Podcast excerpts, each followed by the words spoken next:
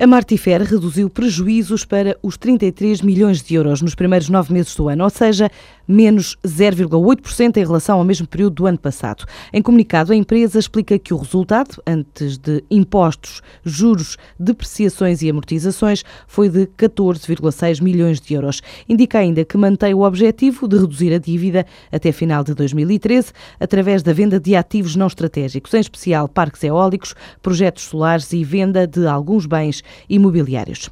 De olho no centro da Europa e no continente americano está a Winning, que quer crescer este ano e duplicar no próximo. Esta nova empresa de consultoria nasceu em janeiro e já ultrapassou um milhão de euros de faturação em nove meses de atividade. Espera duplicar esse valor em 2013 com a ajuda da internacionalização pretende abrir escritórios na Alemanha, no Reino Unido e nos Estados Unidos. Por arrasto, ir para países de expressão portuguesa. Assim revela Leandro Pereira, o presidente executivo da Winning. Nós este, este ano temos como objetivo ultrapassar um milhão e no próximo ano uh, chegar aos 2 milhões e meio de faturação cá em Portugal e preparar a internacionalização no próximo ano. E basicamente a nossa meta a três anos, um, naturalmente olhando para os PALOP, mas nós queremos estar, digamos, a concorrer com os melhores players naquilo que são as práticas de Estado. Então o nosso grande objetivo é ter escritórios nos Estados Unidos, na Alemanha e, e em Inglaterra. Naturalmente que os projetos nos PALOP vão aparecer ao longo do percurso, porque inclusive estamos neste momento já com propostas, digamos assim, de serviços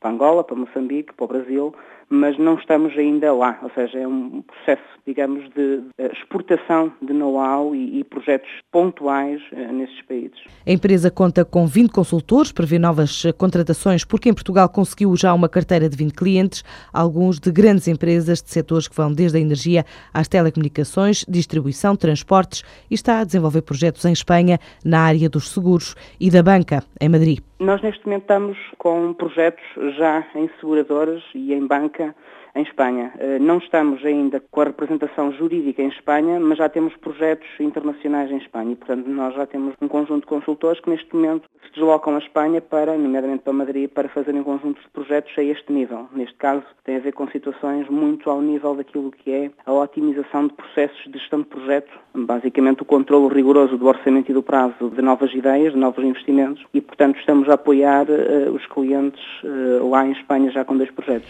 Esta empresa estabeleceu como meta atingir então 1 milhão de euros este ano e cerca de 2,5 milhões de euros em 2013.